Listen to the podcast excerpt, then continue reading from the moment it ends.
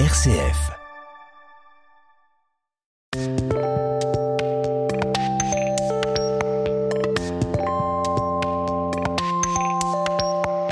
Jean-Paul Deluche, bonjour. Bonjour Vincent, bonjour à tous. Alors, chers auditeurs, prenez un papier et un crayon, car nous allons aujourd'hui, grâce à vous, Jean-Paul Deluche, obtenir le secret du bonheur. Nous allons essayer d'y parvenir. Alors, le conte est un conte qui a été écrit euh, par Paolo Coelho euh, dans son livre L'alchimiste que vous connaissez probablement et que si vous ne connaissez pas, je vous encourage à lire. Je l'ai beaucoup lu adolescent, ce livre. Ça ne m'étonne pas, Vincent. Je reconnais bien en vous cette euh, ouverture d'esprit. Donc, Paolo Coelho a écrit un petit conte.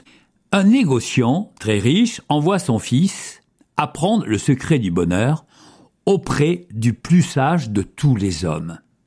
Le jeune garçon marcha quarante jours dans le désert afin d'arriver finalement devant un très beau château au sommet d'une montagne.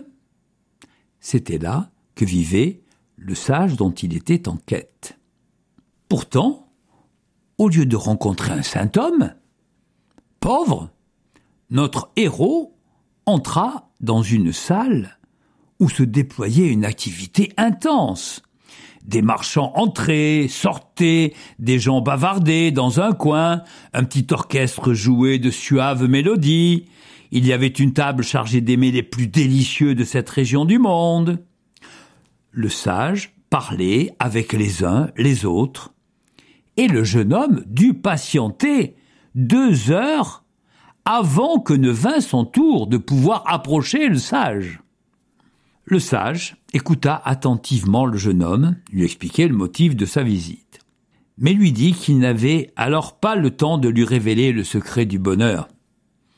Et il lui suggéra de faire un tour de promenade dans le palais et de revenir le voir à deux heures de là.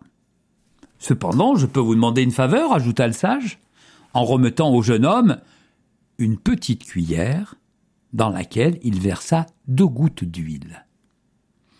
Tout au long de votre promenade, tenez cette cuillère à la main et faites de telle sorte de ne surtout pas renverser l'huile à l'intérieur de la cuillère.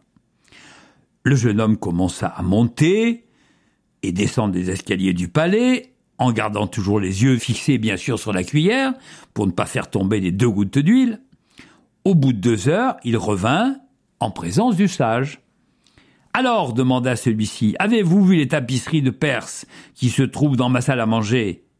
Avez-vous vu le parc que le maître des jardiniers a mis dix ans à créer? Avez-vous remarqué les beaux parchemins de ma bibliothèque? Le jeune homme, confus, dut avouer qu'il n'avait rien vu du tout. Son seul souci avait été de ne point renverser les gouttes d'huile que le sage lui avait confiées. Eh bien, retournez faire connaissance des merveilles de mon univers, lui dit le sage. On ne peut se fier à un homme si on ne connaît pas la maison qu'il occupe.